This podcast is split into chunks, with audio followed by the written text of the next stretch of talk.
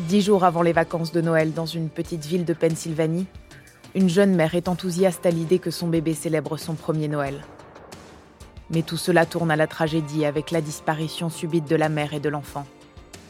Les détectives soupçonnent le mari, mais sans preuve, ils doivent faire appel au FBI avant qu'il ne soit trop tard. Vous écoutez les dossiers du FBI. Épisode 3. Secret de famille. Première partie.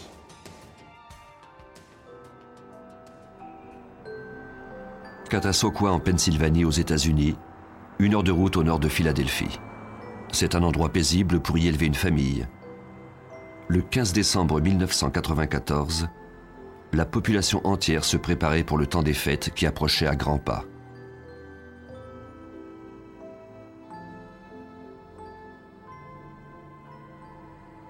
Les décorations avaient déjà été installées au 740 Front Street.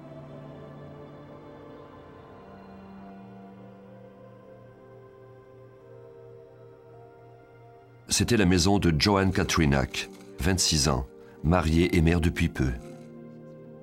Elle était ravie de célébrer Noël pour la première fois avec le petit Alex, 4 mois.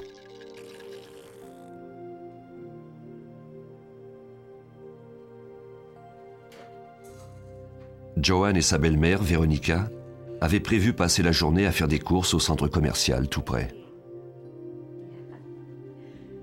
Joanne l'appela pour l'aviser que le petit Alex était habillé et prêt à partir.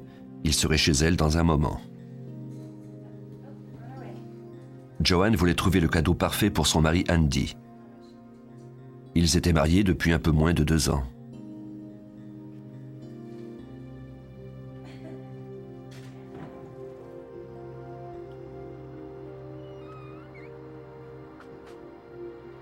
N'avait pas beaucoup d'argent, mais Joanne avait fait quelques économies en vue des fêtes.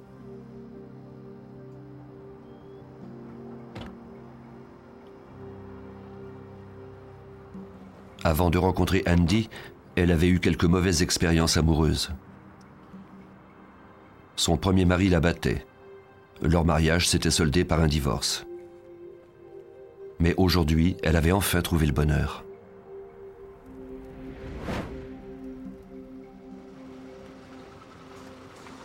Andy Katrinak rentra à la maison un peu après 18 heures le même jour. Il était entrepreneur et il lui arrivait souvent de rentrer plus tard à la maison. Avant de rencontrer Joanne, Andy était un célibataire endurci. Sa rencontre avec cette jolie jeune femme avait changé sa vie. En général, Joanne et Alex étaient à la maison lorsqu'ils rentraient. Mais pas ce soir-là. Cela n'inquiéta pas Andy outre mesure. Après tout, Noël approchait et Joanne était peut-être coincée dans un embouteillage. Il remarqua qu'elle avait mis du poulet à dégeler. Il s'assit tranquillement et les attendit.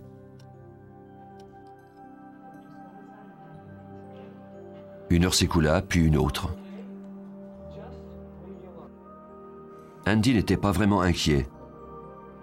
Il regardait la télévision en buvant une deuxième bière.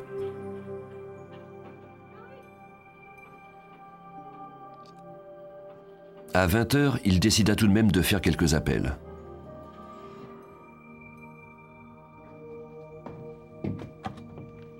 Il commença par appeler Véronica, sa mère.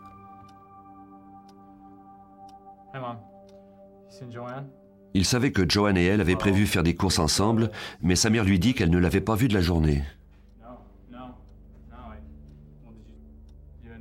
Véronica avait appelé à la maison à plusieurs reprises, mais n'avait pas obtenu de réponse. Elle était très inquiète. Son mari Andrew et elle se rendirent immédiatement chez leur fils.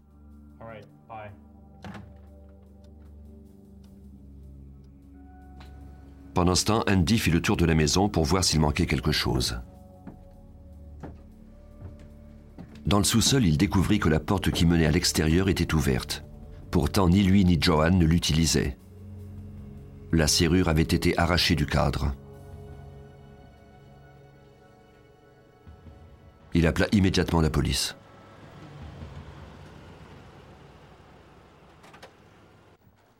Deux agents de la police de Catasauqua répondirent à l'appel.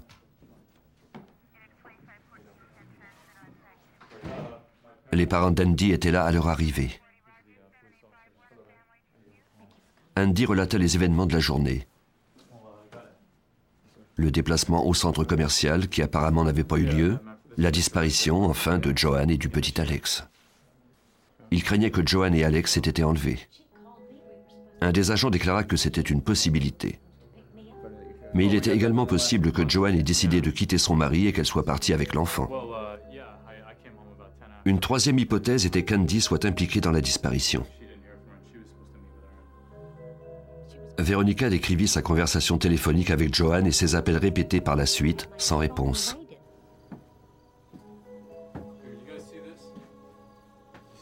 Andy montra ensuite à la police la serrure arrachée de la porte du sous-sol. Pour tout de suite, rien ne démontrait que cela avait quelque chose à voir avec la disparition de Joanne et du bébé. Andy resta près du téléphone toute la soirée et la nuit pendant que son père fouillait les environs à la recherche de Joanne et Alex.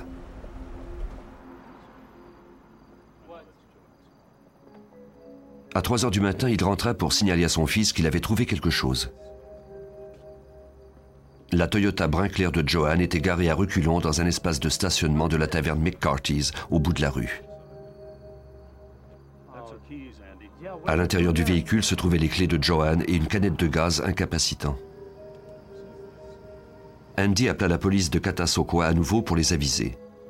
Cette fois-ci, les agents de police suspectaient quelque chose de louche.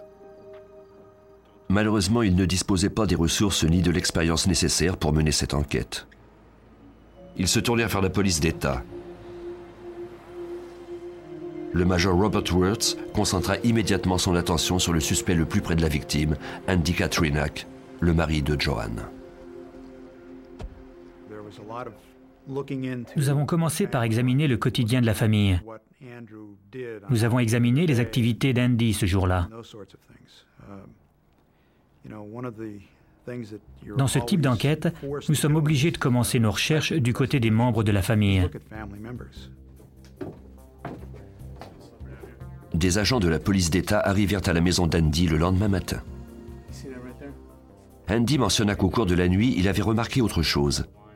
La ligne de téléphone avait été coupée dans le sous-sol. Il y avait deux lignes téléphoniques.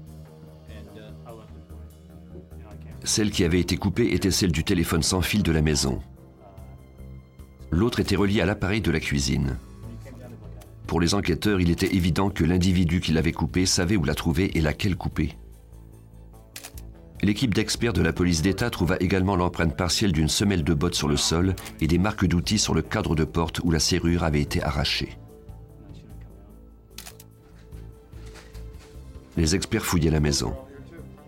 Pour le moment, rien n'éliminait la possibilité qu'Andy soit le coupable. Dans la chambre à coucher du couple, rien ne laissait croire que Joanne prévoyait partir pour longtemps. Andy confirma que rien n'avait disparu de la penderie de sa femme. Les valises du couple se trouvaient sous le lit comme d'habitude. Il n'y avait aucune trace de sang ni rien qui permettait de présumer qu'un acte criminel avait été commis. Les experts se mirent à la recherche d'empreintes digitales au point d'entrée de la pièce, mais il n'y avait que celles d'Andy et de Joanne. Dans la chambre du bébé, rien n'indiquait non plus qu'on prévoyait une absence prolongée d'Alex. Il n'y avait pas de traces de lutte, ni de cambriolage.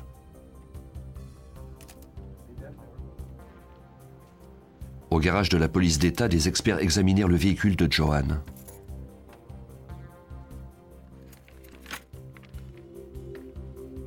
Ils espéraient qu'un indice leur donnerait une piste pour retrouver la mère et l'enfant.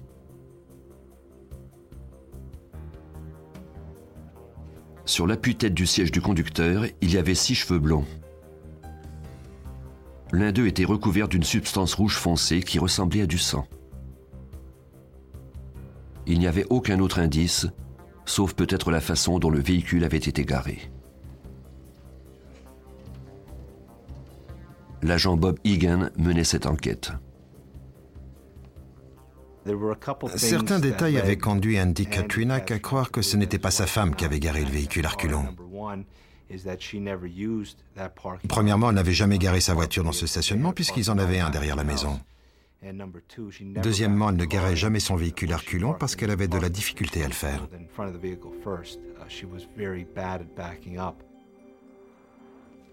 Sans nouvelles de Joanne ou de son ravisseur pendant trois jours, les agents décidèrent de fouiller le passé d'Andy. Il paraissait inquiet lorsqu'il parlait du temps où il était boxeur semi-professionnel à Las Vegas. Il avait un certain talent pour la boxe et gagnait sa vie comme instructeur avant de déménager en Pennsylvanie. Il était maintenant entrepreneur mais avait du mal à joindre les deux bouts. Avec une maison, une femme et maintenant un enfant, ses ressources s'épuisaient rapidement. Les enquêteurs demandèrent à voir ses rapports financiers, ses documents d'assurance, relevés bancaires et téléphoniques. Il déclara que sa femme n'avait qu'une petite assurance vie.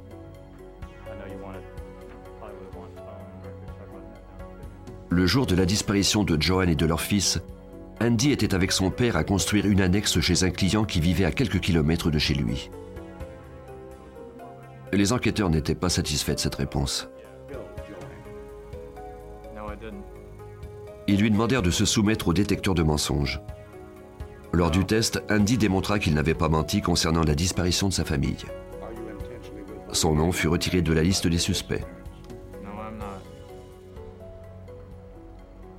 Joanne et Alex avaient disparu depuis quatre jours et les détectives n'avaient toujours pas de piste. Qu'il se soit agi d'un départ volontaire ou d'un enlèvement, il était possible que la jeune femme ait quitté la Pennsylvanie. Le 19 décembre 1994, la police d'État demanda l'aide du FBI. L'agent spécial Dave Rowe du bureau de Allentown se joignit à l'enquête.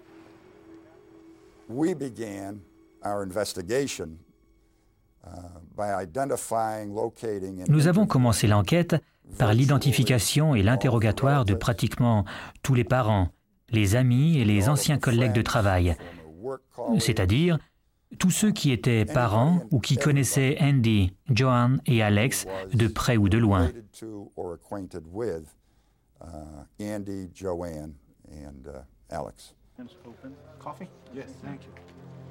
La police locale, la police d'État et le FBI mirent leurs ressources en commun pour tenter de retrouver cette jeune mère et son enfant.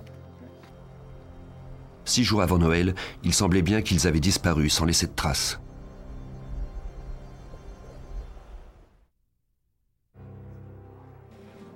Andy, le mari de Joanne, avait été écarté de la liste des suspects potentiels. Les enquêteurs se rendirent au New Jersey interroger l'ex-mari de Joanne.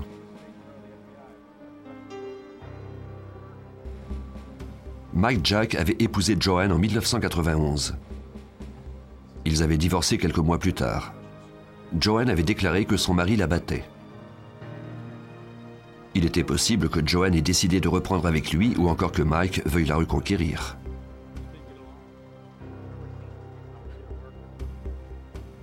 Les enquêteurs découvrirent cependant que Jack avait un alibi solide le jour de la disparition de Joanne. Ils retracèrent également des amis d'Andy, notamment son ex-petite amie, Pat Rohrer. Un agent du FBI interrogea cette dernière chez elle, en Caroline du Nord. Elle disposait également d'un bon alibi le jour de la disparition de Joanne et d'Alex. Les policiers de Catasauqua retournèrent à la taverne McCarthy's où le véhicule de Joanne avait été découvert. Peut-être quelqu'un l'avait-il aperçu, elle ou quelqu'un d'autre garait le véhicule. Les agents interrogèrent tous ceux qui s'étaient trouvés à la taverne au cours de cette journée, mais personne n'avait rien vu d'anormal. Le quartier des Katrinac fut également fouillé méticuleusement. Une voisine leur indiqua la maison d'un homme à tout faire qui louait une chambre au bout de la rue. Ce dernier avait effectué des réparations dans plusieurs maisons du coin. Les détectives découvrirent bientôt que cet homme avait déjà été accusé d'entrer par effraction à quelques reprises par le passé. C'était un suspect prometteur. L'homme reconnut qu'il avait eu des démêlés avec la justice, mais il déclara ne pas être au courant de la disparition de Joanne et du bébé. Il accepta de se rendre au poste pour y subir un interrogatoire.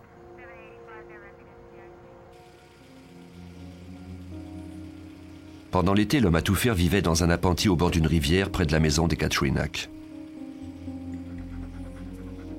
La police d'État fouilla les lieux à l'aide de chiens pour tenter de découvrir si Johan et le bébé s'y étaient trouvés. Il n'y avait rien. L'homme à tout faire n'était pas impliqué dans cette disparition. La police était à nouveau dans l'impasse. Plus le temps passait plus la police et la population étaient inquiètes. Le major Robert Worth participa à la mise sur pied d'une ligne téléphonique et encouragea le public à transmettre toute information pertinente. La population était préoccupée par cette disparition. Nous avons donc établi un poste de commandement et installé des lignes téléphoniques ici au quartier généraux. Nous avons ensuite transmis les numéros de ces lignes au public pour obtenir des informations. Les gens appelaient pour transmettre ce qu'ils avaient vu. L'un d'entre eux déclara avoir aperçu Joanne près de la voie ferrée derrière chez elle en compagnie d'un inconnu. Elle avait un bébé dans les bras et semblait effrayée. Le ravisseur l'attirait de plus en plus profondément dans les buissons. Suite à cet appel, les agents du FBI et la police d'État organisèrent une battue sur une distance de 6 km le long de la voie ferrée.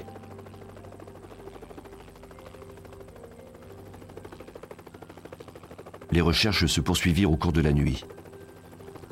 Le secteur fut examiné au centimètre près pendant que des hélicoptères survolaient les environs. Malheureusement, ce fut en vain.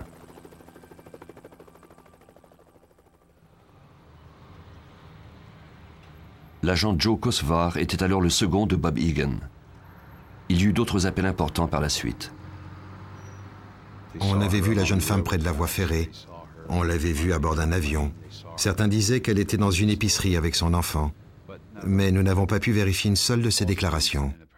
C'était des fausses pistes. Apparemment, ces personnes s'étaient méprises sur l'identité de la femme qu'elles avaient vue. La période des fêtes s'acheva et bientôt le printemps revint, sans nouvelles de Johan ni d'Alex. Le 9 avril, un fermier labourait son champ à Heidelberg, à 20 km au nord-ouest de Catasauqua.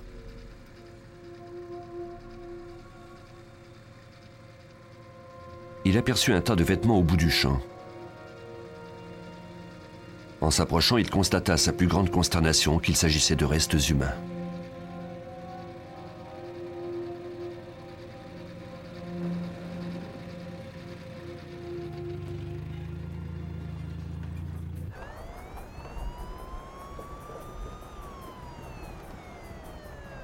Le FBI et les agents de l'État se rendirent immédiatement sur les lieux. On confirmerait bientôt, grâce au dossier dentaire, que les corps étaient ceux de Joanne et d'Alex Katrinak.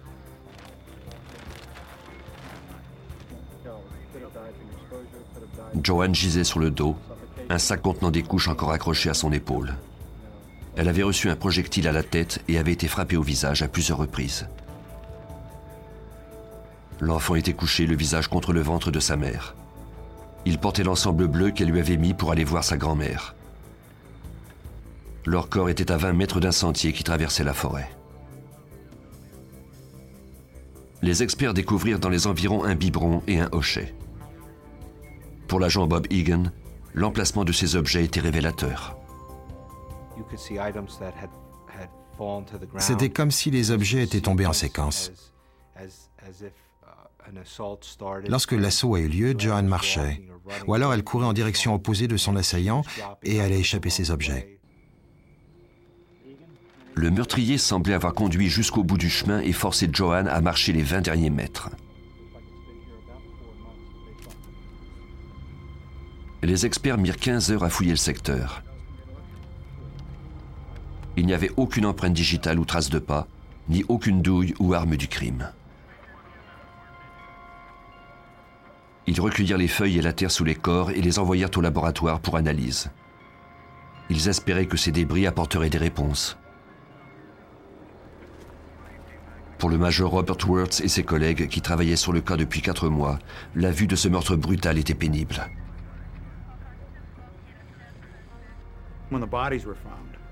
Lorsque nous avons trouvé ces corps, il y a eu un moment où cela était difficile pour les agents assignés à cette enquête. Ils en étaient très affectés. C'était dur à vivre. Je crois que nous avions encore l'espoir de la trouver en vie. La mystérieuse disparition était maintenant officiellement devenue un cas d'homicide. L'affaire était sous la juridiction de la police d'État, mais le FBI continuait d'apporter son aide. Linda, Dave Rowe here. The fact that somebody would abduct le fait qu'un individu enlève une jeune mère et son enfant de 4 mois, agent spécial Dave Rowe, avait eu pour effet que tout le monde s'identifiait à cette affaire et voulait participer à l'enquête?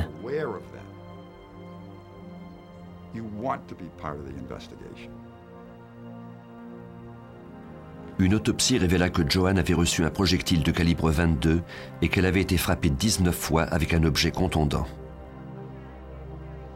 Le fait qu'elle ait été victime de deux sortes d'attaques était un indice précieux pour l'agent Joe Kosvar.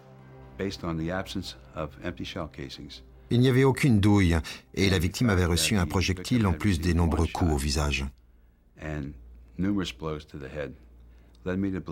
Cela pouvait signifier que l'arme à feu avait mal fonctionné. Le médecin légiste fut incapable de déterminer précisément la cause de la mort du bébé. Il pouvait avoir été étouffé ou simplement exposé aux éléments.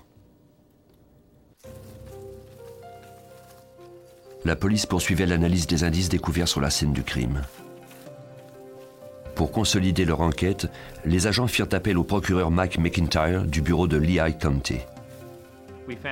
Nous avons découvert deux cheveux de la même couleur et de la même longueur que ceux qui avaient été prélevés sur la tête Ces cheveux devraient faire l'objet d'un examen plus poussé pour déterminer s'ils étaient identiques. Une experte du service judiciaire de la police de Pennsylvanie effectua les analyses. Les résultats confirmèrent ce que les détectives soupçonnaient déjà. Les cheveux provenaient de la même personne. La substance découverte sur l'un d'eux était effectivement du sang. L'ADN de ce sang était celui de Joanne. Mais à qui ces cheveux appartenaient-ils au juste? Grâce à d'autres analyses, on put déterminer qu'ils ne provenaient ni des Katrinak, ni des amis de Joanne qui avaient accès à son véhicule. Les agents de la police de Pennsylvanie étaient déroutés. Ils firent de nouveau appel au FBI.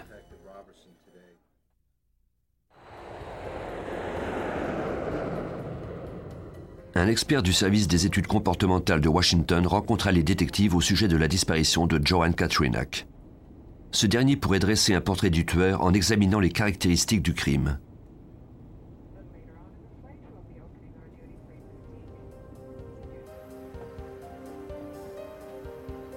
Les enquêteurs commencèrent par montrer à l'expert l'endroit où les corps avaient été découverts. Ce dernier se mit tout de suite au travail. Le secteur était éloigné de l'endroit où l'enlèvement avait eu lieu. Cela signifiait que le meurtrier était déjà venu à cet endroit. De plus, il s'agissait d'un homme car l'attaque avait été brutale. L'enlèvement s'était produit en plein jour, ce qui donnait un autre indice. Le meurtrier ne trouvait donc pas dangereux d'être aperçu par quiconque dans la petite ville de Katasokwa. C'était aussi quelqu'un qui semblait connaître les habitudes de la famille Katrinak et le plan de la maison. Grâce à ce portrait, les détectives pourraient peut-être donner un second souffle à l'enquête.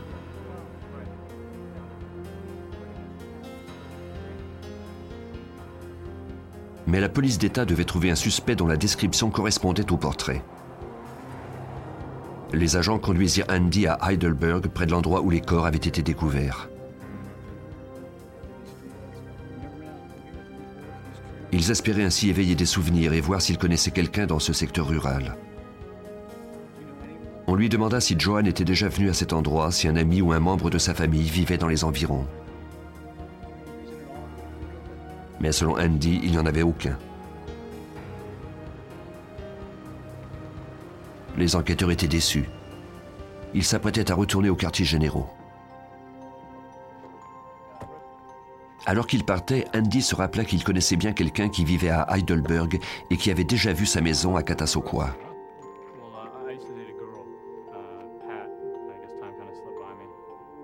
Son ex-petite amie Pat Rohrer s'était déjà occupée d'une écurie à Heidelberg. Il ne pouvait pas me dire exactement à quel endroit parce qu'il ne se rappelait plus le nom, mais il m'a dit qu'il pouvait m'y conduire. Agent Joe Kosvar. Je lui ai dit OK, montrez-moi.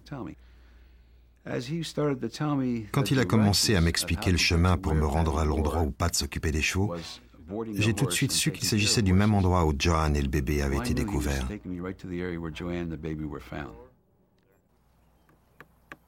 Pat Rohrer et Andy avaient vécu pendant une courte période ensemble en Pennsylvanie. Andy déclara au détective qu'il était allé une fois la voir à l'écurie. Ils s'étaient séparés en 1989 et elle était retournée vivre en Caroline du Nord. Puis au printemps 1991, avant qu'Andy ne rencontre Joanne, Pat lui avait rendu visite suite à une dispute qu'elle avait eue avec son dernier petit ami. Andy avait été compréhensif. Il avait permis à Rower de rester chez lui pendant quelques jours. Leur relation était strictement amicale. Elle était ensuite retournée en Caroline du Nord. Peu de temps après, il avait rencontré Joanne. Cela avait été le coup de foudre immédiat. Ils s'étaient mariés au printemps 1993. Ils voulaient tous deux avoir des enfants. Moins d'un an plus tard, Joanne était enceinte.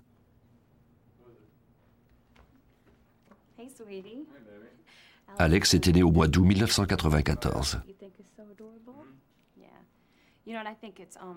Andy raconta aux enquêteurs ce qui s'était produit trois jours avant la disparition de sa femme et de son bébé. Le 12 décembre, Joanne avait répondu au téléphone. Pat Rohrer était au bout du fil.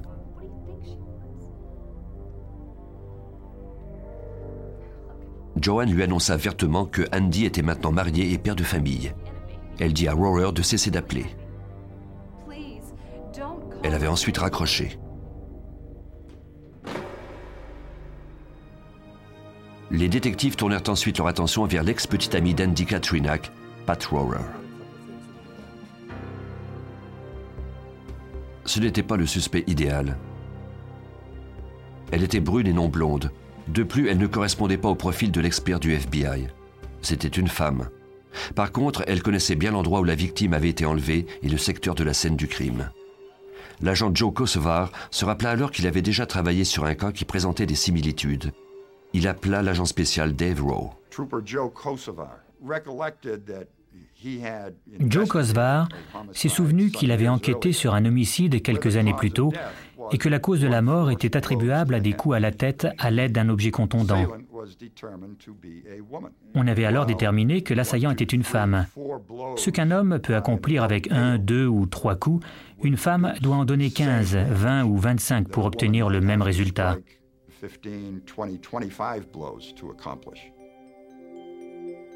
Joanne Katrinak avait reçu 19 coups. Mais était-il possible qu'une femme ait été son assaillant? Vous venez d'écouter les dossiers du FBI. Si vous avez aimé ce podcast, vous pouvez vous abonner sur votre plateforme de podcast préférée et suivre Initial Studio sur les réseaux sociaux. Les dossiers du FBI est un podcast coproduit par Initial Studio et New Dominion Pictures adapté de la série documentaire audiovisuelle FBI Files, produite par New Dominion Pictures.